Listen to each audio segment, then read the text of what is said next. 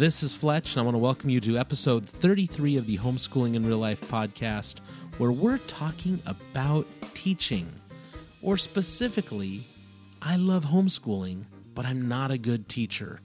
We're going to dive right into this topic, and we have a few guests coming on our show to help us talk through it. One of those guests is a former private school principal and homeschool dad, Steve Wilkins. We asked him the question What would your response be to a parent who says, I love homeschooling, but I'm not a great teacher? The subject, of course, is Am I a good teacher? But I think the real question is Can your child learn independently? And I think that really should be our goal that you can turn them loose and they can go forward with their education uh, in a much more independent fashion. But um, but the more we can move our children in that direction, uh, the better. If you're like us, that might not be the answer you were expecting. You see, we're going to mix it up on this show. We're going to talk through what it means to be a good teacher. We're going to talk through what our goals should be. Along the way, we're also going to welcome Paige Hudson from elementalscience.com, and she's going to readdress a previous topic. I love homeschooling, but I just can't teach science. So, we have a great episode for you today. We encourage you to stick around and listen to I Love Homeschooling, but I'm Not a Good Teacher. This is Homeschooling in Real Life.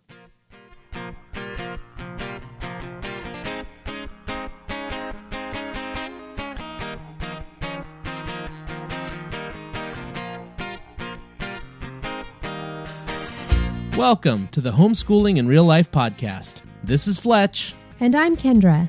As veteran homeschooling parents, we discuss topics that tend to divide and distract Christian homeschoolers from each other and the gospel. On the Homeschooling IRL podcast, we promise to be honest, transparent, and witty as we discover what it means to homeschool in real life.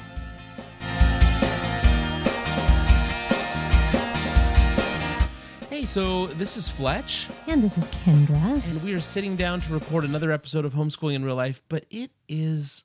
I mean, you guys want real life? It's real life today. I mean, there is a, is the word cacophony. Can I use that Uh, one? Yeah. Oh, yes. It's like a cacophony going on behind us. What's going on, Kenj? we have your office party at our house tonight. Right, and Yeah. just so you know, the the studio, the great homeschooling in real life studio. In case you think we have rented space in a soundproof room, we don't. It is an office right like Right off the front door. two feet away from the front door, in the entranceway, and right at the base of the stairs. Right. hmm And so we have uh, some cleaners here helping us get the house tidied up for our party. yeah. uh, about an hour ago, we had our um, college kid come back from college. Right. They, drove, all, yeah through the all night long. And they they showed up at like 7:30 8 a.m. right. Um, our oldest son, who doesn't live here, chose to spend the night here, and he has his mobile office set up on our kitchen counter, Right. complete with loud music. we have high school kids who are feeling Christmas break, Ugh, so you may hear background noise. I hear a vacuum. I- Right now, I can. Yeah. I just heard something drop that sounded like it sounded like a glass bucket of silverware. yeah. Well, that, yeah. well, It's probably right because somebody needed a spoon for cereal. well, you know, this is one thing we were going to do on this episode is let's just tell them kind of how we do homeschooling in real life. We talked about doing an intro like this, like like we're we're sitting in a studio that's really just a converted little office space. yep. And we have two microphones and we sit about five feet away from each other, and uh, we try and find time just to do this in the midst of homeschooling. So when we say homeschooling in real life, that is what this is. This is homeschooling in real life. Now, our topic this week is I love homeschooling, but, and it's part of the series where we've talked about, but my kids are with me all the time, but I hate teaching math, which was really about teaching any subject, but I'm totally disorganized. And this week it's, but what, Kendra? But I am not a good teacher. And um, we talked about this earlier as being like, you know, oh, but my wife is not a good teacher. And then we thought, oh, that's terrible. That's a terrible thing to say. Yeah, it's it's truth though. Some yeah, some people is. say it's that. real life. Yeah, exactly. But I know a lot of moms who are like, oh man, I could not teach because I'm just not a good teacher. and we're going to address that subject today. You heard from the clip on the intro. We have uh, we have two guests on the show with us today. Uh, one is an old friend, Steve Wilkins, Mm-hmm. and then one is a new friend and a listener of homeschooling in real life, Paige Hudson. She's going to be talking about kind of a continuation of our last topic of or our topic of I I love uh, homeschooling, but I hate teaching math, and she's going to talk a little bit about science with us today. Right. That's one of those topics that people say, "Ah, I can't teach it. So we have a great episode again. We think you're really going to like it. We hope that this really uh, is a blessing to you if you're considering homeschooling, or if you're already a seasoned homeschooler, or if you're just helping someone else who says, "I can't do this. I'm not a good teacher." We hope this episode is one that you can share with friends or share with family members who may just be struggling or discouraged about even getting started. So uh, stick with us. We have a great show today.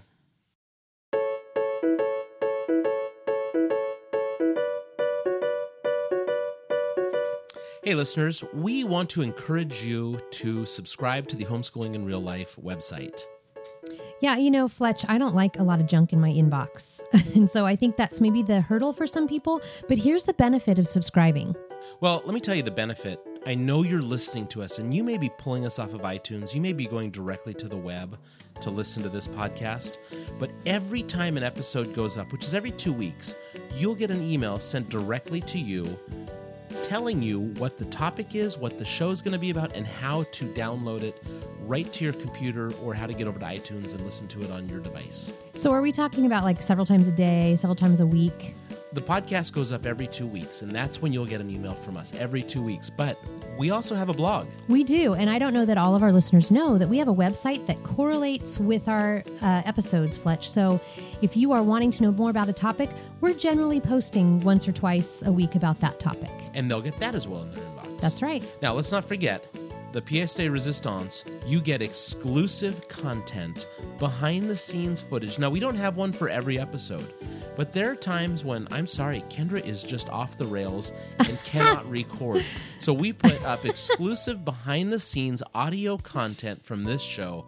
And this is the stuff that when I go back and listen to it and I'm editing, I laugh out loud at what it sounds like. So I put that up as a special clip just for listeners who have subscribed to the Homeschooling in Real Life website. So you're just putting that stuff up so people can laugh at me. Exactly. So do us a favor, go over to the Homeschooling in Real Life website, which is homeschoolingirl.com. On the main page, subscribe. And do me a favor, bring a few friends with you. We'd love to get the word out about what homeschooling looks like in grace and what it looks like to have your feet firmly planted in the gospel.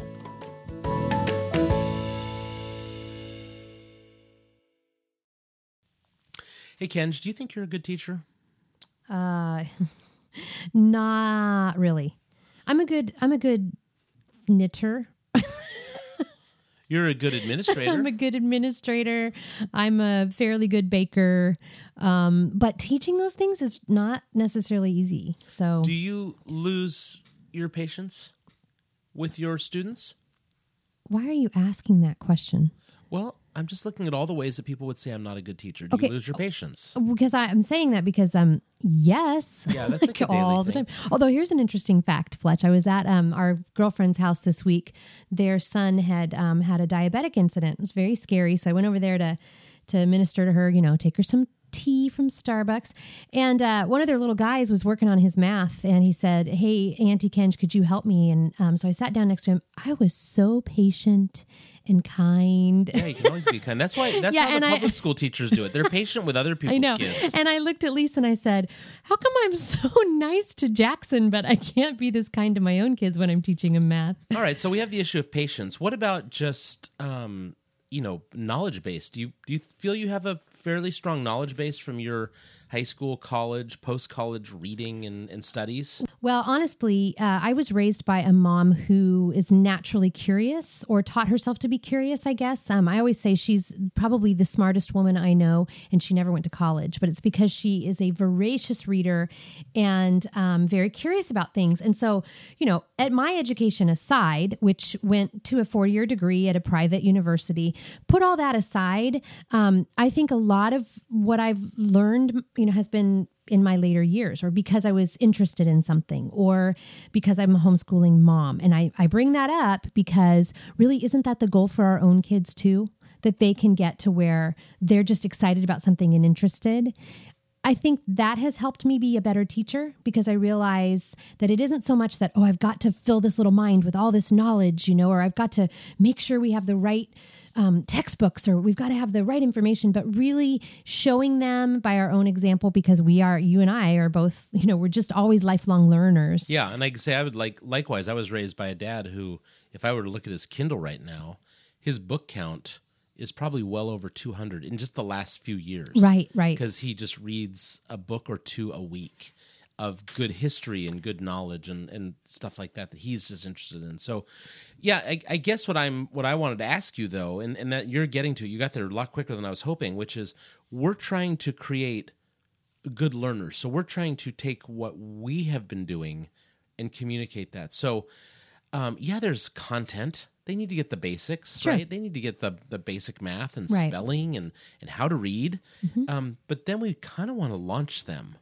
and say oh, okay what how much do you want to know about dolphins how Right. much do you want to know about the titanic in our house Geez, Yeah, right last now. month Yeah. we've been on the titanic and now we're on the lusitania and any other major ship that's sunk Well, the Britannic, Dad, was the sister ship of the Titanic. it So- sunk also. yeah so you know well, that's really what we're doing and maybe this is a good time just to to kind of pull out of the studio and go to a great interview about this you know we decided to sit down and uh, kind of at the last minute Yeah. we as we're discussing what we were going to go over with this episode suddenly like this mutual light bulb went off and we thought bing steve wilkins Yeah. now, Steve is an old friend from our very first week in living in the Central Valley of California. They introduced us, uh, invited us to their community group.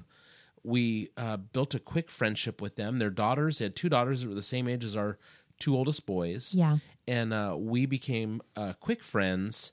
And why don't you just share a little bit of the story about how you got into homeschooling and how Steve encouraged you? Yeah, well, you know, for us, we had this four year old boy who was super precocious, and he, um, oh gosh, he was just a quick little learning kid. He was also stubborn, you know, firstborn male. I think he was like, you know, headlong into leadership role or whatever. Yeah, and it's good that we worked that out of his system, isn't it? Uh, yeah. Anyways, um, so our initial choice to homeschool had really nothing to do with with our faith or um, you know parenting. It had everything to do with academics with him, and so I started researching. You know what what is this about? This is really early internet days, so there was a lot lot less you know available than there is today. Um, but what came to the forefront was this idea of a classical education, and that appealed to me. Um, I'm fairly academic girl, and so you know giving our kids a real foundation because that's a lot of what classical education is about is giving them the tools to work with to become lifelong learners. So we were sitting around the dinner table one night with steve and his wife and steve was a principal of a, of a local christian school at the time. And i said um, you know we're kind of bantering about classical education and whatnot. And i said steve i don't know that i could teach my kids. I mean my degree's in music. And he laughed. He said kendra you so totally could teach your own kids Yeah, so so that is why when we're sitting down to do this episode, I love homeschooling, but I'm not a good teacher. You and I both went bing Steve Wilkins because we had this conversation in real life in our own family. right So you know what we did is we we called up Steve on Skype. We had a lot of fun. They're on the east coast of the United States, and we called him up, and we just had a little discussion with him. And we'd love to just play that for you right now. All right, we're very excited to have an old friend on the phone with us who actually used to live uh, in our town and has since moved across the United States. So we have uh, Steve Wilkins on, and we're super excited that he's taking time out of his schedule to talk to us. Steve, why don't you take a little bit of time and tell our listeners uh, about who you are, where you live, and kind of how you fit into homeschooling and education? Yeah, I haven't really been involved that much in homeschooling. I've been in private education, Christian education, most of my life, it seems, and uh, mostly as a principal, but also as a teacher. And um, haven't been in education for about four or five years now, and um, I um, really have become dissatisfied with uh, the whole classroom type environment, even from a Christian perspective. But uh, we homeschooled our girls for their last three years, and um, I think that's really the better way to go. And so, Yeah, so even though you haven't been involved in, per se in homeschooling, uh, you're still very, very uh, concerned and involved in education as far as discussion and uh, at least throw. Uh, yeah, I keep up. I still read as much as ever, and and you throw stuff our way for us to pay attention. yeah, I should do that. Great. So way back when I was uh, considering homeschooling, and I said, I, I don't think I can do this, and I'm not a credentialed teacher, and all of this. And you were the one of the first people to say to me, "Oh, of course you can.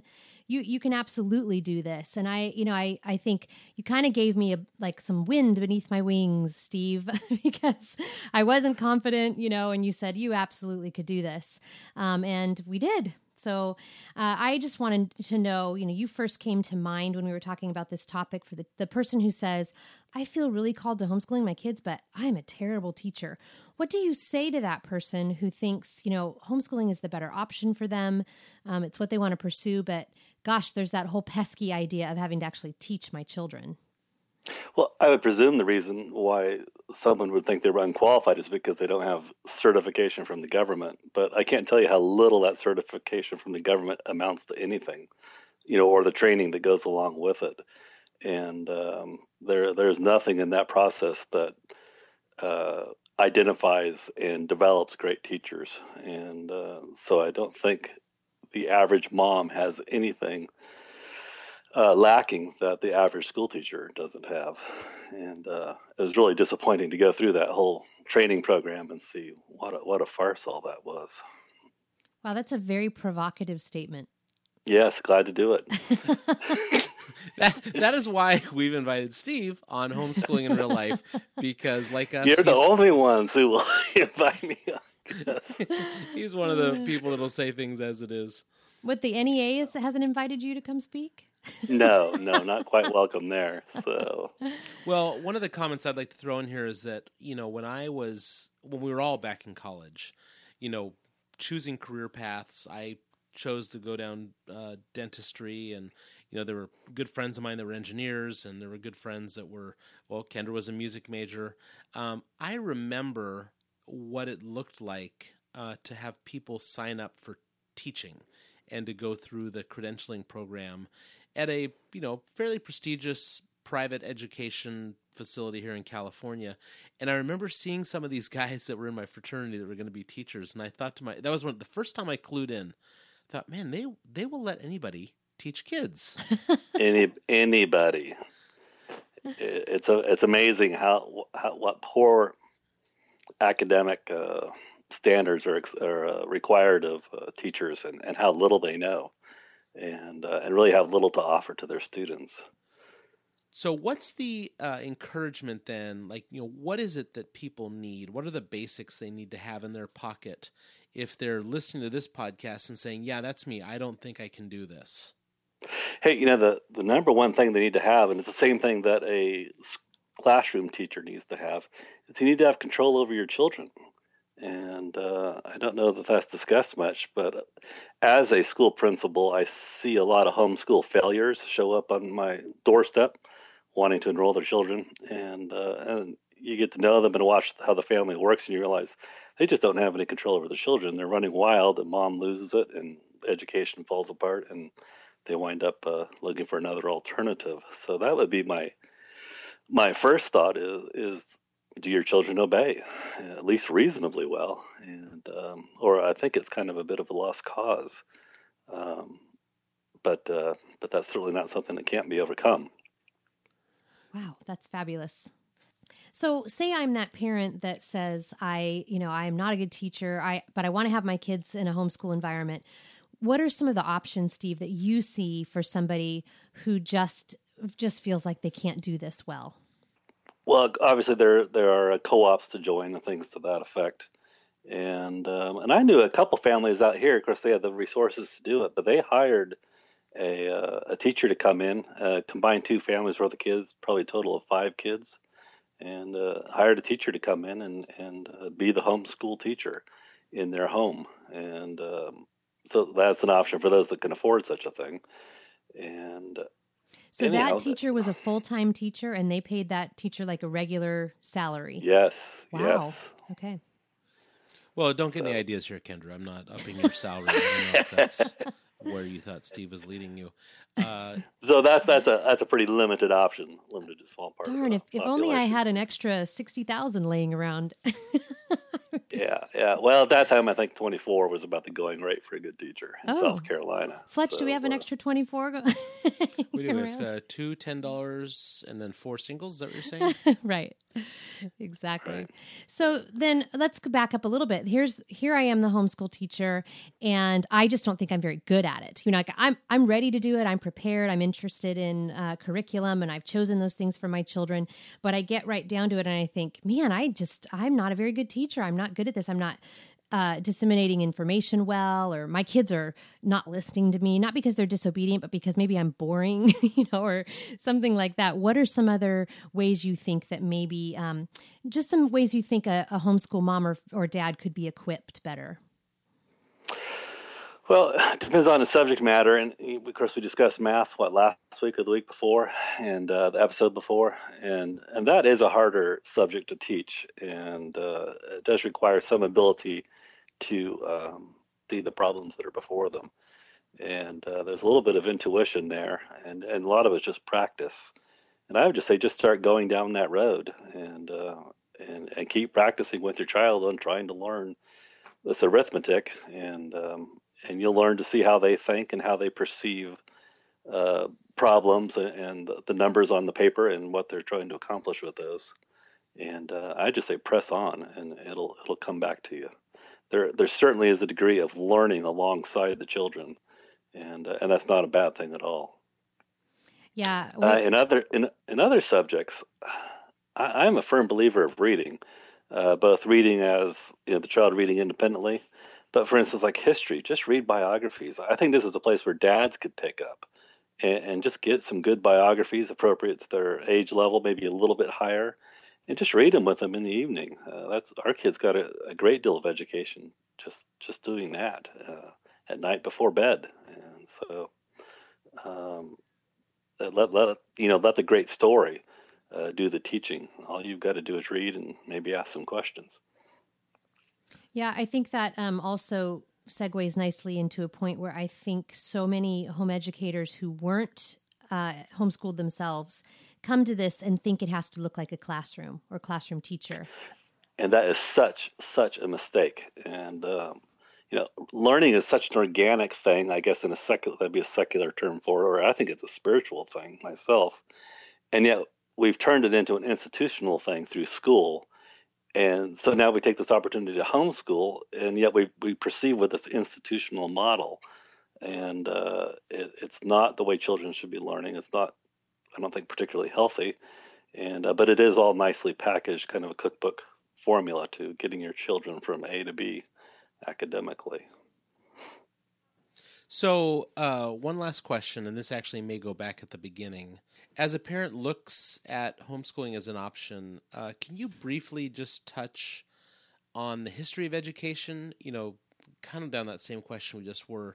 Um, historically, how were kids taught uh, in the environment? Was it was it apparent in the past? You know, when we talk about pure homeschooling prior to the public school system, or did they hire tutors, or what has your research shown? Well, yeah, a lot of it just uh, uh, depended on the the financial situation of the family and also their geography where they lived. But certainly, an older child could teach uh, a younger child a lot of things that they needed to learn, and um, and, and the homeschool environment I think was more the norm, you know, 200 years ago. And not that many kids actually got to go to a grammar school, but particularly in New England area, the, the, the rates of literacy were almost 100 percent, and what they consider literate is as far surpasses what we consider literate nowadays, and um, and most of that was just done around the hearth uh, with mom and dad and, and the kids and, and whomever happened to be around. And I, I think it's uh, certainly a better environment uh, for children to, to learn in. So, Steve, if you were going to encourage a, a, homeschooling family that you know feels like maybe they're not really well equipped, do you have some favorite resources?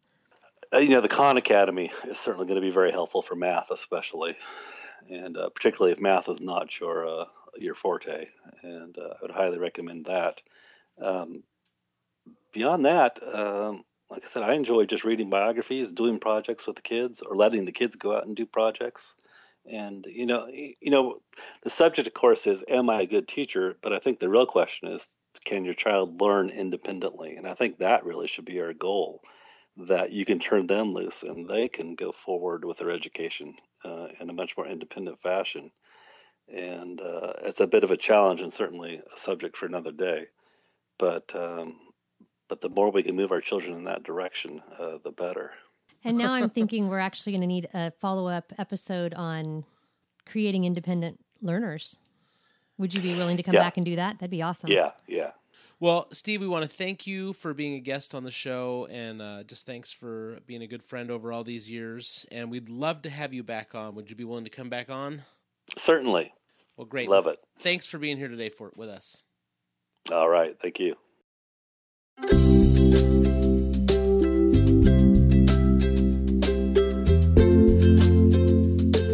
Hi, everyone.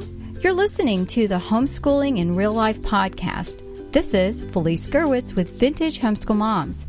After listening to Fletch and Kendra, you're invited to Vintage Homeschool Moms, where I discuss everything from academics to marriage to planning and making life easier for hectic homeschool families. You can find Vintage Homeschool Moms on the Ultimate Homeschool Radio Network or by searching for us on iTunes. Hey, I hope to meet you soon.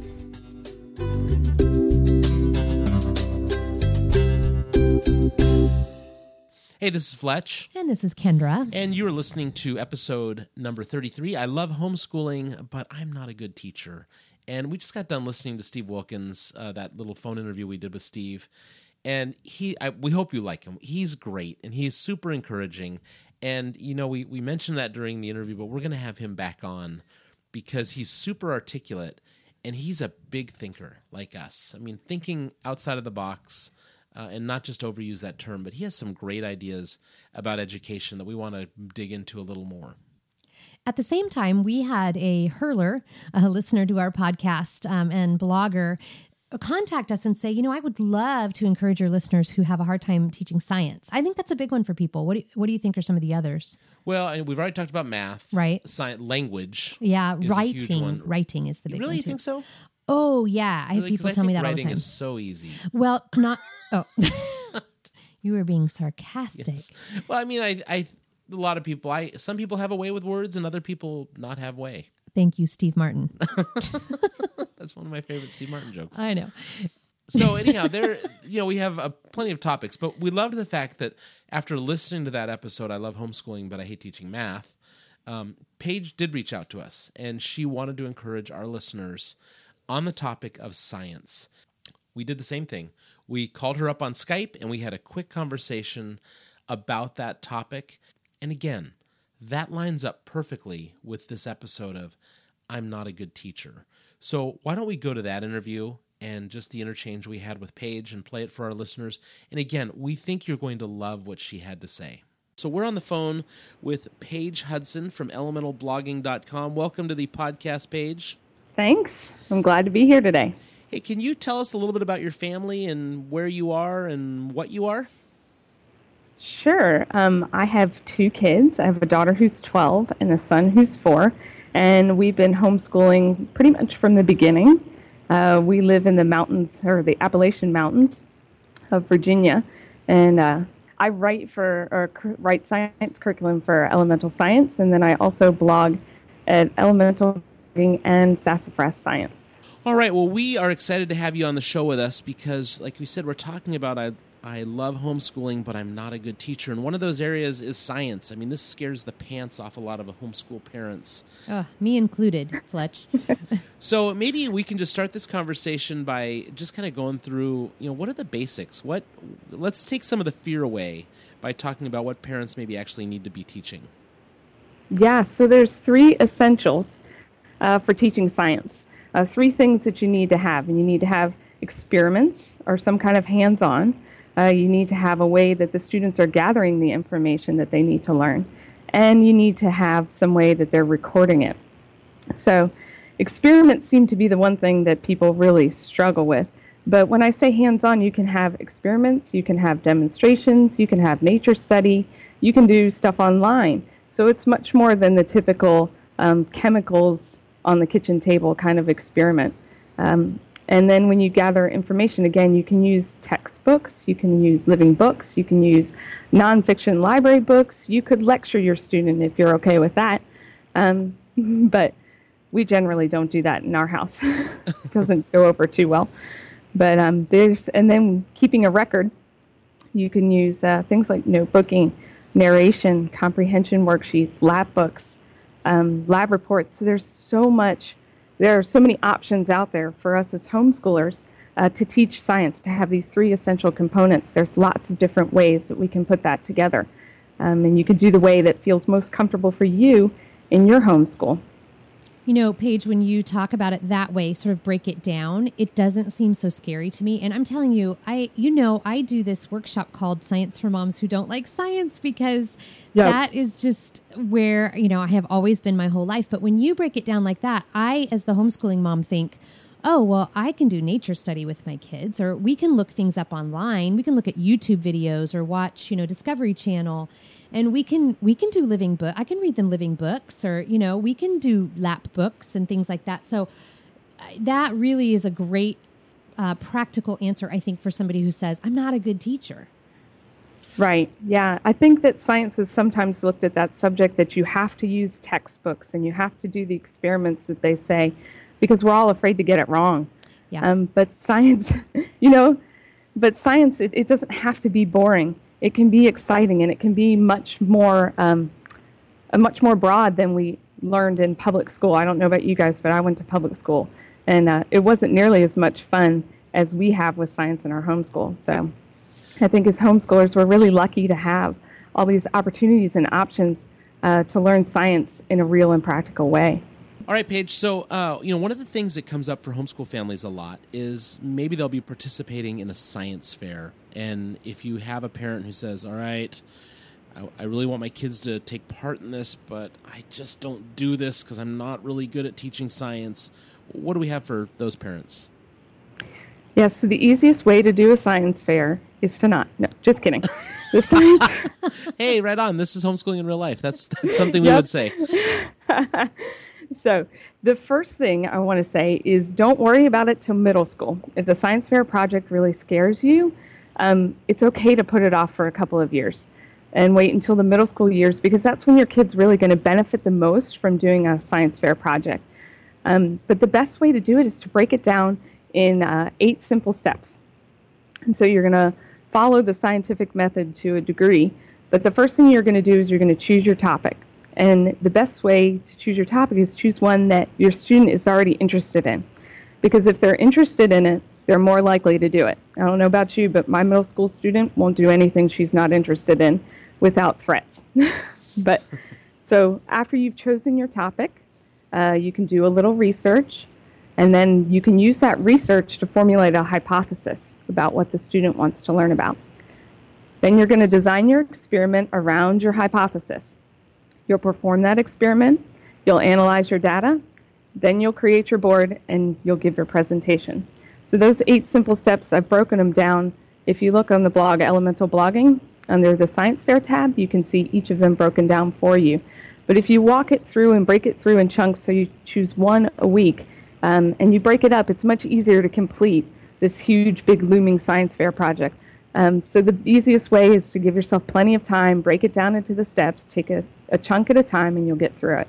So, Paige, uh, me as the mom who you know thinks I'm a terrible teacher of science, um, in particular, there's other subjects I'm not so good in, but that one in particular, you know, the whole dissection thing freaks me out. So, what what do you say to a mom or a dad who just is like, oh, really, the fetal pig thing and the you know frog thing, and you know, how do you handle the dissection part of science when you hit biology in the middle and high school years? very carefully. you have you have lots of options for you. I mean, you don't have to have the fetal pig in your home anymore. Uh, the great thing about the internet is that you can search, like if you type in fetal pig dissection, you can find uh, an online one that your student can do without you even being in the room, if you don't even want to see that part. Brilliant. Um, yeah, yeah. So there, I've seen all kinds of crazy ways of dissection. I mean, I've seen a lady who crocheted an entire frog dissection set that you can purchase on Um, it's at Etsy. And you can purchase it, and your kids can do a, a knitted version of the frog dissection. Okay, you know what's So- funny? I actually have that pattern.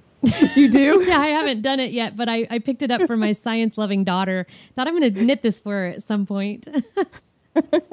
I can't knit, or we would probably have one.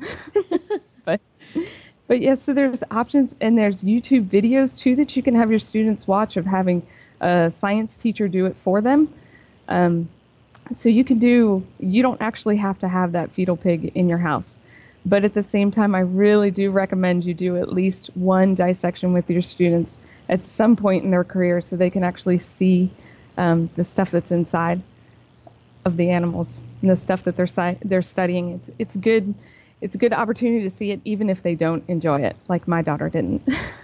Hey, uh, I know another one that I've heard a lot, and, and this isn't necessarily I'm a I'm a bad teacher, but uh, well, I don't know, not a bad teacher. I'm just an unwilling teacher to have uh, chemicals around my house. I mean, I know uh, as a you know I was a pre science major. Um, I'm the one that you know when you said uh, you said earlier about the easiest way to do a science fair project is not to do it. You know, um, I was a science major who decided I didn't want to be a science major, but I still wanted to be a dentist. So I quit biology and I went to English because I figured I would use Oh. English every day of my life. Um, but you know, along the way, I so had you're to, one of those yes, people. yes. uh, along the way, I, I, you know, I had to dissect uh, um, all these things along the way. But uh, chemicals, you know, formaldehyde in the kitchen. Parents don't want that smell. Moms don't want to see uh, maybe the solar system uh, cut out across the kitchen. All these different parts of science uh, that- that maybe they just don't want around. Any suggestions for that? Yeah, sure. Well, you could avoid the chemicals altogether and do your science through nature study. Um, or you could use uh, kitchen chemicals, like instead of using hydrochloric acid for vinegar that might, or for an acid that would, you know, burn a hole in your kitchen cabinets, um, you could use vinegar. Uh, so there's lots of kitchen options that you can use that you already have around. Um, Epsom salts and water uh, perform an endothermic reaction. It means that it gets cold, so you can use something like that rather than uh, the full-blown chemicals. Are there any experiments that end up you, with you eating something when you're done? Jello cells. Oh. That's always the famous edible one. Uh, Karyn Tripp, her blog Teach Beside Me, has this really cool Rice Krispie and cake model of the inside of the earth with icing on it that looks very tasty. Oh, that's awesome. Um, so models are your best bet for food. Um, ice cream. You can always make ice cream with rock salt and ice and a little cream and lots of sugar. and there's your your chemistry experiment that goes from a so- uh, liquid to a solid. Suddenly, I'm really liking science. Science is so much fun. It really is. But you know, I've noticed if you have a bad experience in school uh, with a certain subject, it's really hard to get excited about teaching it to your students. Uh, you know, Paige, one of the reasons we brought you on here is we think you have some really good hands on information uh, that you can share with our listeners that you're directly involved with. So, can you share maybe some of those ideas? Um, I share science tips uh, at my blog, elementalblogging.com, and we try to reduce some of the fear with tips for homeschooling moms. And then we also, I also share um, some actual practical hands-on stuff like the different uh, ways of pollinating and types of rocks and things like that, and activities you can use to uh, teach those to your students. And then uh, we also, or we offer books and science curriculum uh, to meet a range of homeschoolers' needs. So we have one that kind of focuses around a living book uh, about the sassafras twins who travel around the world learning about science. And then we have lap books, and we also have a classic series which uses encyclopedias and notebooking and experiments. So each one of those have all the three components that we talked about earlier.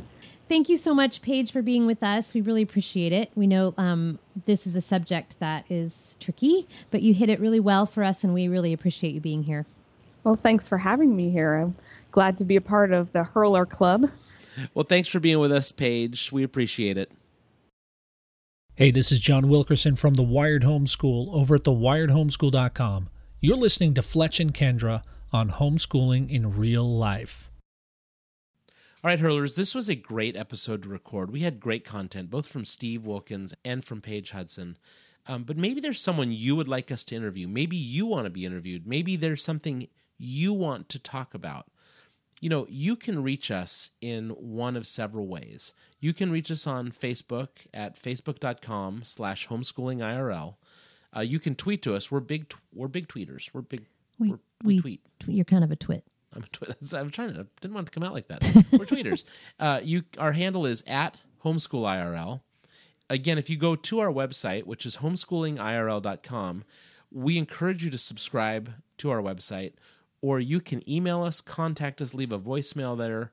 Um, if there's someone you want us to interview, and that can be anyone, someone within education, if there um, is a controversy within homeschooling, or uh, maybe something that just borders on uh, rigidity, legalism, or even on the side of grace, if there's a conversation you want us to have out loud because you're afraid to have it, you just need to let us know.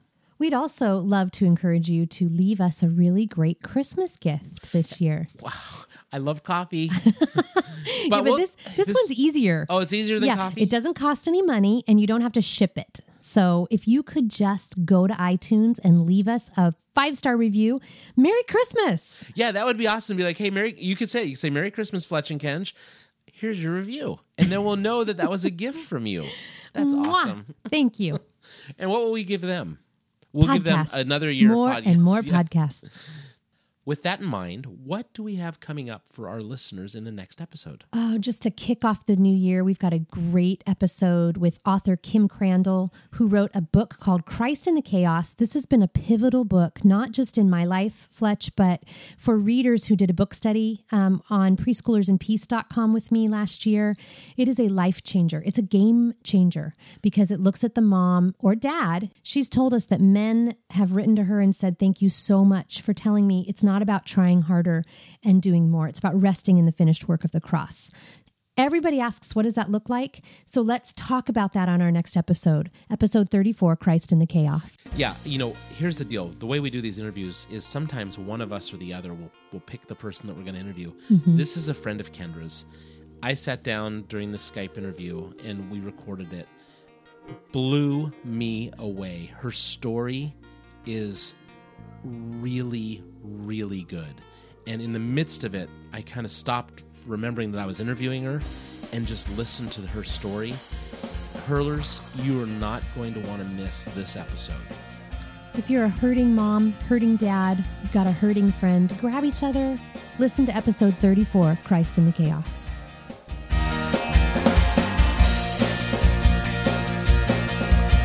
The Homeschooling IRL podcast is a part of the Ultimate Homeschool Radio Network. Every show is written and produced by Andy and Kendra Fletcher. For more information on this podcast or to contact your hosts, please visit us on our website and blog at homeschoolingirl.com.